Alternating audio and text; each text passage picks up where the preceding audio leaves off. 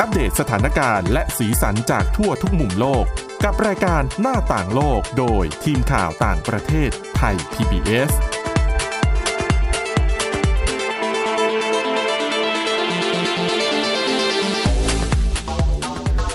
สวัสดีค่ะ คุณผู้ฟังนี่คือรายการหน้าต่างโลกนะคะ วันนี้เราก็กลับมาพบกับคุณผู้ฟังเป็นประจำเหมือนเช่นเคยค่ะ รายการของเรามีทุกวันเลยนะคะ ตั้งแต่วันจันทร์ถึงวันศุกร์ ก็จะรวบรวมเรื่องราวข่าวสารในต่างประเทศ และก็บทความที่น่าสนใจสำหรับวันนี้ค่ะ เป็นเรื่องที่เพิ่งเกิดขึ้นไม่นานนะคะ แล้วก็อาจจะกลายเป็นเป็นประเด็นที่คนในสื่อสังคมออนไลน์ทั้งไทยและจีนก็กำลังพูดถึงกันอย่างมาก นั่นก็คือเรื่องการตายของเจ้าหลินหุยเดี๋ยววันนี้เราจะมาพูดคุยกันนะคะ กับคุณชลันทรโยธาสมุทรแล้วก็ดิฉันสวรักษ์จากวิวัฒนาคุณ เพราะว่าเรื่องนี้ไม่ใช่แค่ว่า เป็นแพนด้าตัวหนึ่ง ไทยเอามาเลี้ยงค่ะตายแล้วจบมันไม่จบค่ะมันยังมีเรื่องของทางการเมืองแฝงอยู่หน่อยๆค่ะด้วยใช่ไหมก็ที่หลาย ๆ คนค่ะเป็นแฟนเจ้าแพนด้าสองตัวจากจีนค่ะที่ช่วง ๆ เนี่ยตายไปก่อนหน้าอืมหลินหุยนานละหลินหุยก็ตายเมื่ออาทิตย์ที่แล้วเนาะหลายค่ะๆคนก็ติดตามข่าว ตกใจเหมือนกันนะ คือมันไม่ได้มีกระแสข่าวมาก่อนว่าเออมันกำลังป่วยนะ มันกำลังค่ะจะนู่นน่ะมันคือ พอมีข่าวมาก็คือตายไปแล้วเรียบร้อย ทีนี้ถามว่ามันเป็นปัญหายังไง เพราะว่าอืมในสื่อสังคมออนไลน์จีน กลายเป็นประเด็นดราม่าเลยค่ะณสาวรักษ์คุณผู้ฟัง เพราะว่ามันเริ่มจากเอ่อมีนักท่องเที่ยวจีนเนี่ยเขาก็ไปดูเจ้าหลินหุยเนี่ย แล้วก็ได้ไปถ่ายภาพก่อนวันที่จะตายวันหนึ่งคือไปถ่ายภาพวันที่18เมษาค่ะ และภาพก็คือแบบเป็นภาพหลินหุยเนี่ย มีเลือดออก ที่จมูกอืมเขาโพสต์ไปในหวยบอของจีน แล้วก็กลายเป็นประเด็นว่า เฮ้ยไทยดูแลไม่ดีหรือเปล่าหลังจากนั้นก็คืออีกวันหนึ่งเนี่ยก็ประกาศว่าเจ้าหลินหุยเนี่ยตายค่ะก็เกิดกระแส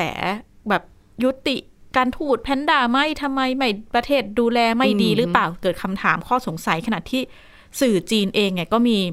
ไปรายงานนะคะ แต่ด้วยข้อพาดหัวเนี่ยก็ยิ่งทำให้เป็นการจุดประเด็น เพราะว่าไปสัมภาษณ์ทททค่ะ แล้วก็เอาคำพูดไปพาดหัวว่า ไทยบอกว่าไม่เป็นไรหรอกเดี๋ยวจีนก็ส่งแพนด้าคู่ใหม่มา อืมแต่จริง ๆ แล้วเนื้อความสัมภาษณ์ในเนื้อหาเนี่ยมันไม่ใช่ ก็คือไปสัมภาษณ์ทค่ะททททก็บอกว่าตอบคำถามว่าไม่น่าจะเป็นปัญหาในเรื่องของความสัมพันธ์สองประเทศค่ะเพราะว่าที่ผ่านมาเนี่ย ไทยก็ดูแลอย่างเจ้าแพนด้าดีสองตัวเนี้ยมาดูดีมาตลอดค่ะ แล้วก็ก็เลยกลายเป็นประเด็นยิ่งจุดกระแสในจีนเข้าไปใหญ่เลยนะคะ แต่ว่าเอ่อกรณีอย่างแพนด้าเนี่ยถ้า ตายในต่างประเทศแพนด้าที่ไปเป็นทูตแพนด้าเนี่ยค่ะก็จะต้องมีเจ้าหน้าที่ทางการจีนเข้ามา พิสูจน์ชันชันสูสูตตรรอืมจบแพนด้าเนี่ยนะคะ เพราะว่ามันจะเกี่ยวข้องกับว่า ถ้าเกิดตายจากการดูแลไม่ดีเนี่ยค่ะประเทศต้นทางก็คืออาจจะต้องเสียค่าปรับอะอันนี้สมมุติยกตัวอย่าง สมมุติกรณีของประเทศไทยค่ะ ถ้าหากผลออกมาเป็นแบบนั้นเราเนี่ย จะต้องจ่ายค่าปรับให้จีใช่นค่ะ แต่ว่าอย่างกรณีของเจ้าช่วงช่วงๆเนี่ยดิฉันก็ได้คุยกับผู้เชี่ยวชาญก่อนหน้านี้ก็คือ ตอนนั้นที่ช่วงช่วงๆตายเนี่ย เรามีเงินประเรามีประกันอยู่ ประกันแพนด้าอยู่อืมเงินประกันก็ครอบคลุมนะคะ ไทยก็ไม่ต้องเสีย แต่ว่าอย่างของหลินหุยเนี่ย ก็เท่าที่ทราบก็มีเจ้าหน้าที่จีนเนี่ยกำลังติดต่อประสานงานเข้าไป แล้วก็คงไปติดตามค่ะกันอีกทีว่าผลเป็นยังไง แต่ว่าทางเอ่อ สวนสัตว์เชียงใหม่เนี่ยก็ออกมาบอกว่า เจ้าหลินหุยเนี่ยก็ตายในช่วงอายุไขของแพนด้าอืมพอดีก็คงต้องติดตามข่าวต่อไป แต่ว่าอย่างที่บอกไม่ใช่เฉพาะไทยเนาะที่แบบพอพอแพนด้าตายแล้วเกิดกระแสความไม่พอใจของชาวจีน คือค่ะผู้เชี่ยวชาญจีนก็บอกว่าเนี่ยแพนด้าเขาก็เป็นถือว่าเป็นเป็นสมบัติแห่งของชาติ อ่า เป็นสัตว์อ่าตัวแทนของประเทศจีนค่ะแล้วก็หลาย ๆ ครั้ง ที่มีแพนด้าตายก็จะกลายเป็นประเด็น แต่ว่า โดยเฉพาะอย่างยิ่งถ้าไปล่าสุดของสหรัฐอเมริกาใช่หรือกรณีของไต้หวันเองก็ตามเนี่ยค่ะยิ่งมีปัญหาทางการเมืองอยู่แล้ว แพนด้าตายปุ๊บนี่ยิ่งกลายมาเป็นประเด็นทางการเมืองนะคะ อย่างของสหรัฐเนี่ยเอ่อกุมภาพันธ์ต้นปีที่ผ่านมาเนี่ยแพนด้ายักษ์ที่สหรัฐเจ้าเลอเลอร์นะคะเป็นแพนด้ายักษ์เพศผู้เนี่ยก็เกิด ตั้งแต่ปี 41 และถูกส่งไปที่สวนสัตว์ในสหรัฐเนี่ยปี 2546ค่ะแล้วก็เมื่อต้นปีเนี่ยกันกุมภาพันธ์เนี่ยก็ตายไม่ทราบสาเหสี่ตุนะคะหกนี่หกหกก็ยี่สิบปีก็อายุใช่ใกล้เคียงอายุกับเจ้า20หลินปียุ้ยก็อืมแต่ว่าตายก่อนเหมือนเหมือนไทยคือตายก่อนที่จะต้องส่งกลับค่ะ พอดีอะไรอย่างนี้นะคะ แต่ว่าตายที่สหรัฐก็เกิดกระแสวิพากษ์วิจารณ์ เพราะว่าอย่างที่ทราบจีนกับสหรัฐก็ไม่ค่อยลงรอยกันอยู่แล้วนะคะ แล้วก็ ค่ะคือเขาจะมีสองตัวนะที่สวนสัตว์เมมฟิสเนี่ยอีกตัวหนึ่งชื่อยายยายานะคะ ตัวเนี้ยเพิ่งส่งกลับไป แต่ว่าถ้าหลายๆคนได้ติดตามสภาพเจ้าแพนด้าเนี่ยก็จะดูผอม อืมอยู่ในสวนสัตว์ดูแบบดำๆหน่อยอยู่ค่ะยิ่งกลายเป็นประเด็น แล้วก็สมาคมสวนสัตว์จีนออกมาพูดด้วยแบบกังวลการตายกระทันหันของแพนด้ายักษ์ที่สหรัฐดูแลอยู่นะคะค่ะก็มีส่งเจ้าหน้าที่เนี่ยแหละกลับไปพิสูจน์ซาก แล้วก็เกิดกระแสวิพากษ์วิจารณ์เลยทีเดียวว่า ชาวเน็ตจีนก็เพราะสหรัฐเนี่ย ไม่พอใจกับจีนนะไปลงไปลงกับที่แพนด้าอืมกลุ่มสิทธิสัตว์ก็ออกมาบอกว่าสวนสัตว์ที่สหรัฐเนี่ยปฏิบัติแพนด้าอย่างไม่ถูกต้องแต่ว่าสวนสัตว์เมมฟิสก็ออกมาปฏิเสธ ข้อกล่าวหาดังกล่าวนะคะ ขณะที่อีกประเทศหนึ่งที่เอ่ออีกขอขออภัย อีกภูมิภาคอีกพื้นที่หนึ่งก็คือไต้หวัน อืมเอ่อไต้หวันกับจีนเนี่ย ช่วงแรก ๆ ก็ เท่าที่เราทราบเนาะความสัมพันธ์ก็ ไปไปมามาไปๆขึ้นมาๆอยู่กับว่าตลอดรัฐรัฐบาลของไต้หวันเป็นพรรคไหน ถ้ามาจากก๊กก๊กมินตั๋งก็จะดีหน่อยค่ะ แต่ถ้ามาจากซึ่งพรรคอ่าที่อยู่ปัจจุบันเนี่ยก็จะลุ่มลุ่มดอนดอนค่ะๆหน่อย ซึ่งแพนด้าที่ไต้หวันที่จากจีนเนี่ยค่ะเข้าไปในช่วงที่รัฐบาลเป็นพรรคก๊กมินตั๋งนะคะอืมก็เอ่อแต่ทีเนี้ยเมื่อปีที่แล้ว 19 พฤศจิกา เจ้าแพนด้ายักษ์ตัวหนึ่งเนี่ยชื่อเจ้าถวนถวนเนี่ยค่ะ ก็ตายล้มเราล้มป่วยมาหลายเดือนแล้วอืมแล้วก็ค่ะตายตอนอายุ18ค่ะก็สื่อไต้หวันก็รายงานนะคะว่าเป็นเอ่อโรคหัวใจไปเลยก็คือพยายามรักษามาแล้ว แต่ว่าอืมจะปั๊มขึ้นต่างๆเนี่ยก็คิดว่าแพนด้าไม่ไหวละ ก็เลยค่ะปล่อยให้เอ่อให้ตายไปนะคะ แต่ว่าทีนี้มันก็เลยจะกลายมาเป็นประเด็น เพราะว่าพอปล่อยให้ทางสื่อไต้หวันเนี่ยก็รายงานว่า Broadcasting Corp of China ที่เป็นประธานนะคะของ BCC หน่วยงานในเรื่องของการสื่อสารของจีนเนี่ย ที่เป็นประธานก็ออกมาประนาม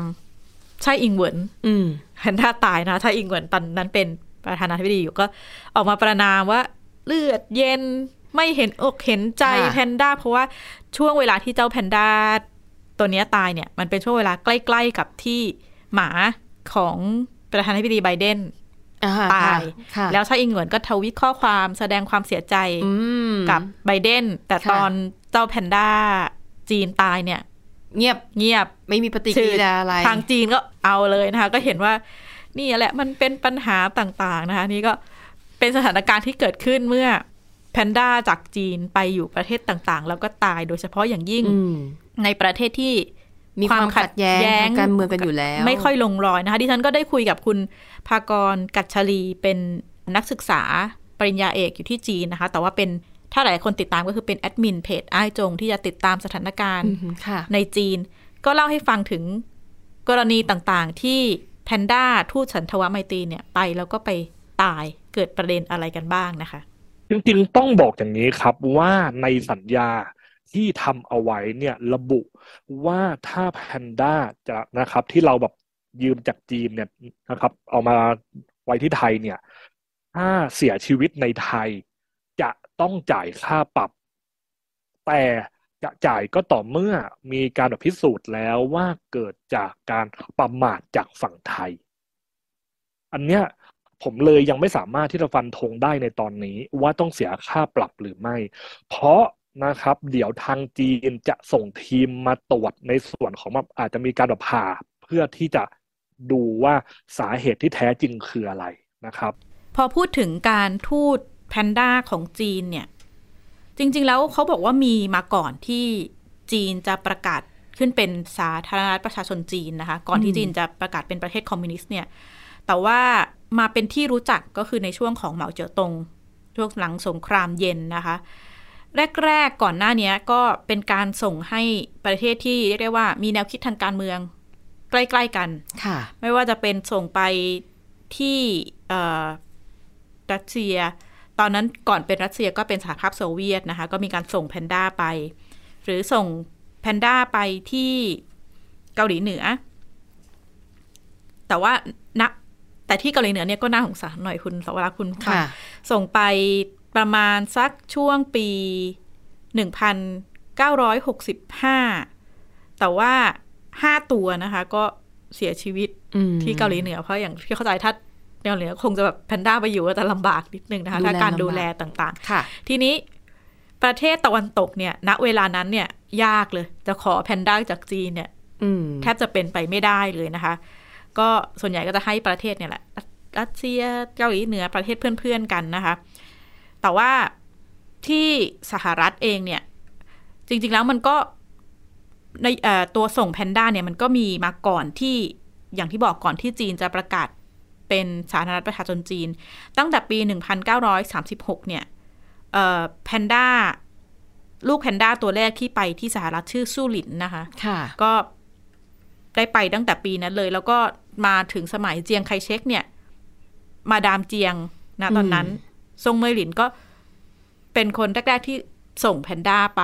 ค่ะเพื่อที่จะสานสัมพันธ์กับสหรัฐนะคะ เพราะว่าเวลานั้นเนี่ยมีสงครามที่เรียกว่า Sino-Japanese War สงครามที่มีญี่ปุ่นเข้ามาในภูมิภาคเรานะคะ ตั้งแต่นั้นก็มีการส่งไป แต่ว่าหลังจากที่จีนประกาศเป็นคอมมิวนิสต์เนี่ย สัมพันธ์สหรัฐกับจีนก็อย่างที่บอกไม่ลงรอยสหรัฐจะไปขอแพนด้าก็ยากหน่อยนะคะ จนกระทั่งมีความพยายามของสวนสัตว์เลยเนี่ยติดต่อไปที่จีนก็คือสวนสัตว์บรุกฟิลด์ในชิคาโกนะคะ ในปี 1958 แต่ว่าน่า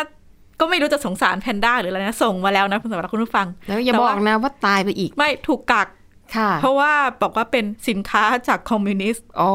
เจ้าแพนด้านี้ก็เลยถูกกักแต่สุดท้ายก็คือเจรจาปล่อยมาได้นะคะ แต่ว่าค่ะการเริ่มอย่างเป็นทางการเนี่ย ก็สมัยประธานาธิบดีริชาร์ดนิกสันค่ะ ตอนไปเยือนจีน แล้วก็นั่นแหละค่ะมีการให้สัญญิงสัญญา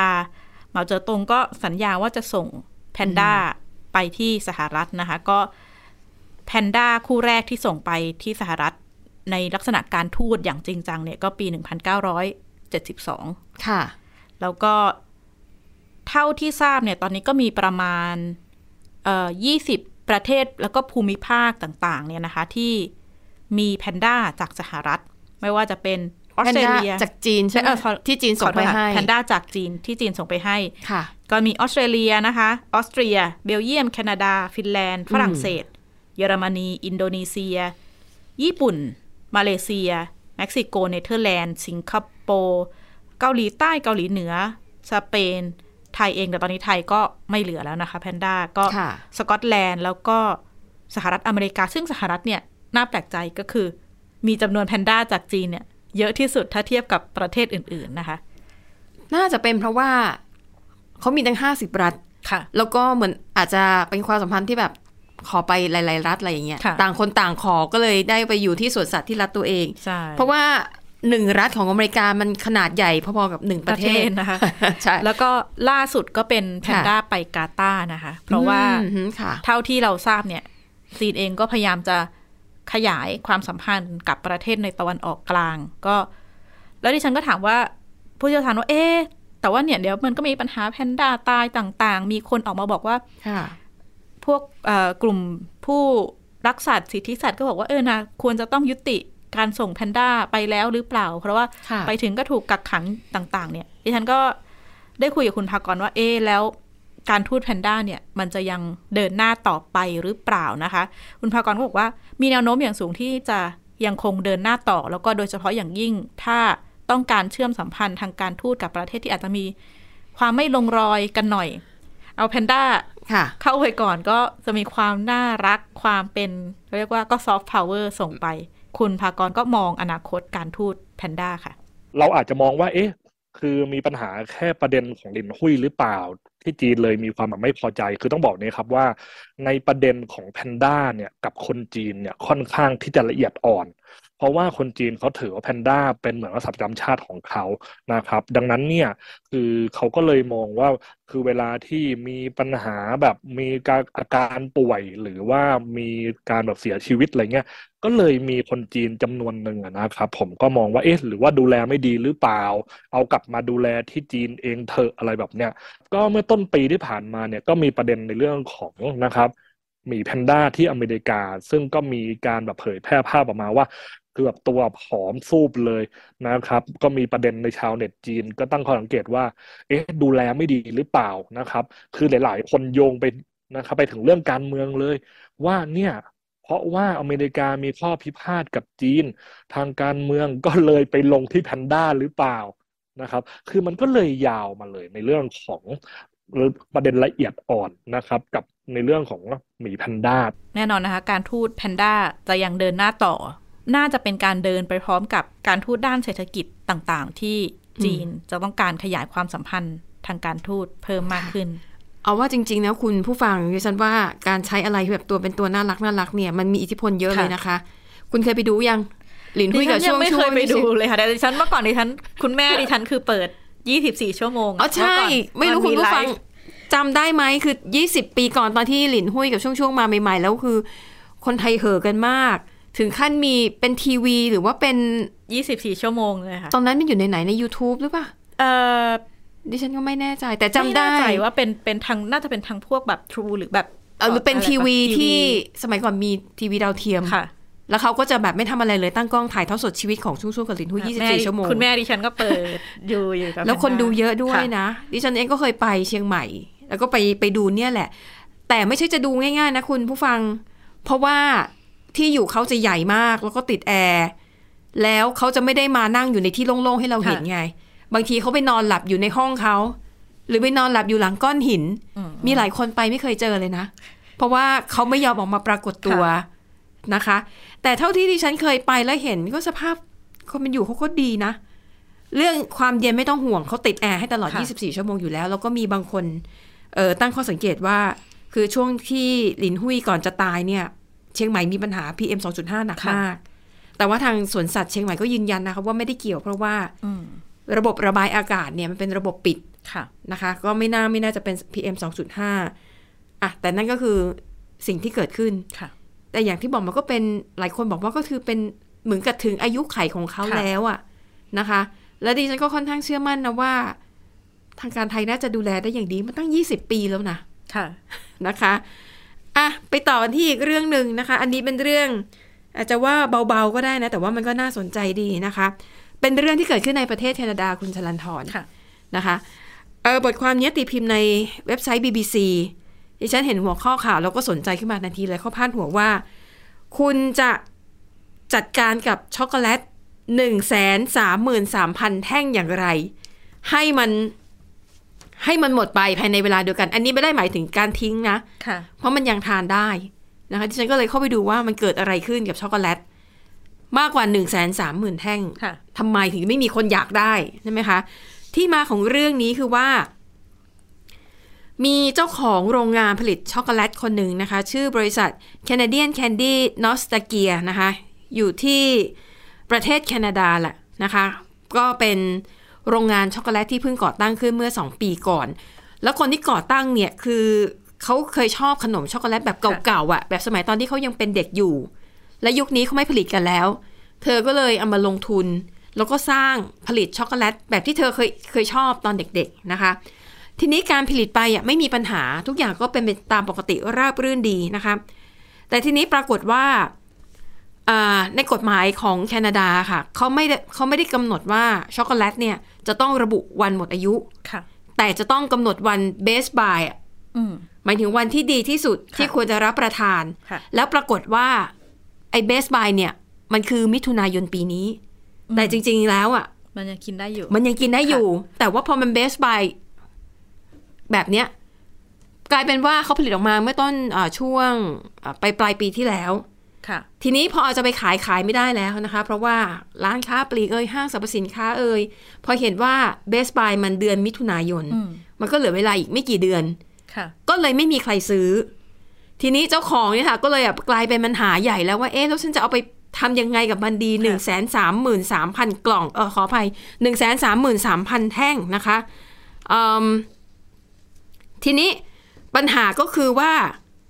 หนึ่งจะเอาไปแจกที่ไหนคือเขาไม่ทิ้งอยู่แล้วนะคะเขาก็เลยมองในท้องที่ เงื่อนไขคือว่าเขาจะไม่ไปส่งให้นะอืมใครที่อยากได้จะต้องขับรถไปรับที่โรงงานค่ะเอง แล้วเวลาคุณไปรับ คุณต้องไปรับทีละกล่อง คือคุณอ๋อจะมาเอาแบบอันเอาสองไปอันไม่ได้ค่ะนะคะ ทีนี้กล่องหนึ่งเนี่ย มันมีห้าพันห้าร้อยสี่สิบอันโอ้โหเอ้ยขออภัยไม่ใช่ไม่ใช่ มันมีอยู่ห้าพันห้าร้อยสี่สิบกล่อง ค่ะ และทั้งหมดเนี่ยก็คือมีช็อกโกแลต1 3 3 0 0 0 แท่งค่ะนะคะทีนี้แต่ละกล่องเนี่ยน้ำหนักมันก็เป็นร้อยร้อยๆน้ำหนักแต่ละกล่อง 453 กิโลกรัม ทางโรงงานบอกใครอยากได้ขับรถมาหยิบไปเองนะ แต่ว่าโรงงานเนี่ยมันคือไม่ทำหน้าที่จัดส่งอะไรเลยนะ และเนื่องจากหมดอายุ ก็เหลืออีกแค่ นี่เมษาไม่ถึงสามเดือนนะคะค่ะตอนแรกเนี่ยเจ้าของโรงงานเนี่ยเขาคิดเอง เอ๊ะดูใกล้ๆที่ที่เราอยู่ก่อนค่ะเขาจะมีฟู้ดแบงค์ค่ะเป็นธนาคารที่จะรับบริจาคอาหารเพื่อนำไปแจกจ่าย ให้กับแบบคนยากจนอะไรอย่างเงี้ย คนค่ะที่ไม่มีเงินซื้ออาหารก็มาเอาอาหารจากที่นี่ไป แต่ฟู้ดแบงค์มีนโยบายไม่รับของหวาน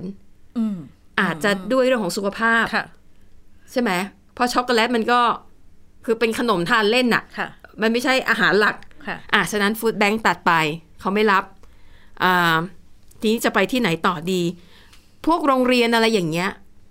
เขาก็ไม่สนับสนุนให้เด็ก ๆ เนี่ยอืมรับประทานของหวานค่ะนี่เขาก็เลยคิดไปคิดมา เอ๊ะ จะทำยังไงดี หรือจะแจกเลย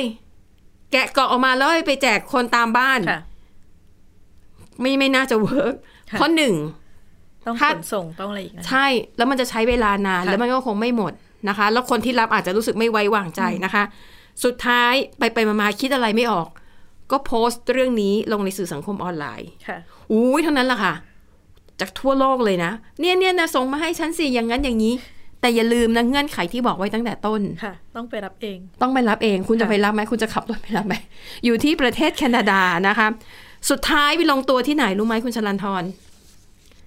ไปลงตัวที่ เขาจะมีศูนย์ ดูแลผู้อพยพอ่าค่ะ ผู้อพยพที่มาจากต่างแดนแล้วก็ค่ะอยู่ที่นี่ระหว่างรอบ้านใหม่หรือว่าที่พักใหม่หรือครอบครัวอุปอุปถัมภ์ใหม่นะคะ เอาไปไว้ที่นี่เลย เพราะเวลาผู้อุปเอ่อผู้ผู้อพยพมาค่ะมีครอบครัว มีเด็กเล็กค่ะๆทานได้ไงอืมใช่ไหมก็เหมือนว่าเป็นขนมทานเล่น ผู้ใหญ่ก็ทานได้แล้วมันเป็นผลิตภัณฑ์ของแคนาดาด้วยนะคะค่ะก็เลยจบปัญหาทุกอย่าง สรุปส่งไปที่ศูนย์ดูแลผู้อพยพค่ะ นะคะ ก็เออเป็นไม่น่าจะเป็นปัญหานะดิฉันว่าของฟรีใครๆก็อยากได้ แต่กลายเป็นของฟรีแบบเนี้ยค่ะกำลังสร้างปัญหาให้เจ้าของแต่ในที่สุด ทุกอย่างลงเฟซเอ้ยไม่ขอไม่ไม่ใช่ Facebook ทุกอย่างเมื่อแพร่ลงในสื่อสังคมออนไลน์จะมีคนมาช่วยคุณแก้ปัญหาค่ะนะคะและทั้งหมดนี้ก็คือเรื่องราวในรายการหน้าต่างโลกค่ะขอบคุณสำหรับการติดตาม วันนี้หมดเวลาแล้วค่ะ เราสองคนและทีมงานลาไปก่อน สวัสดีค่ะ สวัสดีค่ะ Thai PBS podcast. View the world via the voice.